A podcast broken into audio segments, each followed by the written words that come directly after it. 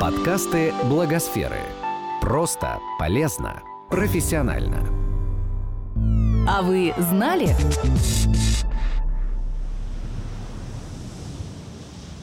Промышленная ловля рыбы достигла таких масштабов, что в самом ближайшем будущем многие виды исчезнут с лица Земли.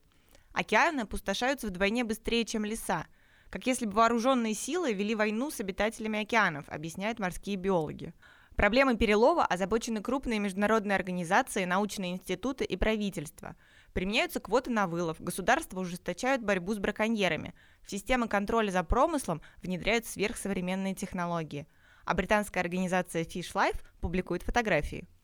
С 2009 года лучшие фотографы мирового глянца по заказу Fish Life фотографируют обнаженных знаменитостей с морскими животными.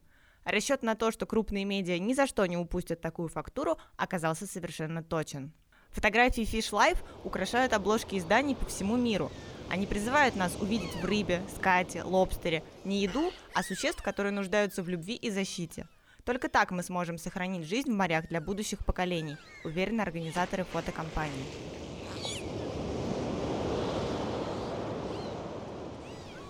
Ее основали совладелец японского ресторана Машима Николас Роль и британская актриса Грета Скаки. Ее фото с треской было первой яркой работой Fish Life, но самый знаменитый кадр проекта будет сделан позже, в 2015 году. Состав участников ежегодных фотосессий Fish Life ослепляет. Актриса Хелена Боном Картер сумела выделиться даже на этом фоне. Ее фото для Fish Life с 27-килограммовым тунцом стал одним из самых узнаваемых в проекте, можно сказать, его визитной карточкой. Считается, что именно оно помогло убедить правительство Великобритании создать крупнейший в мире морской заповедник вокруг островов Питкерн. Это единственная заморская территория Великобритании в Тихом океане и самая малонаселенная земля в мире – по мнению ученых, биологическая ценность морских экосистем островов Питкерн очень высока.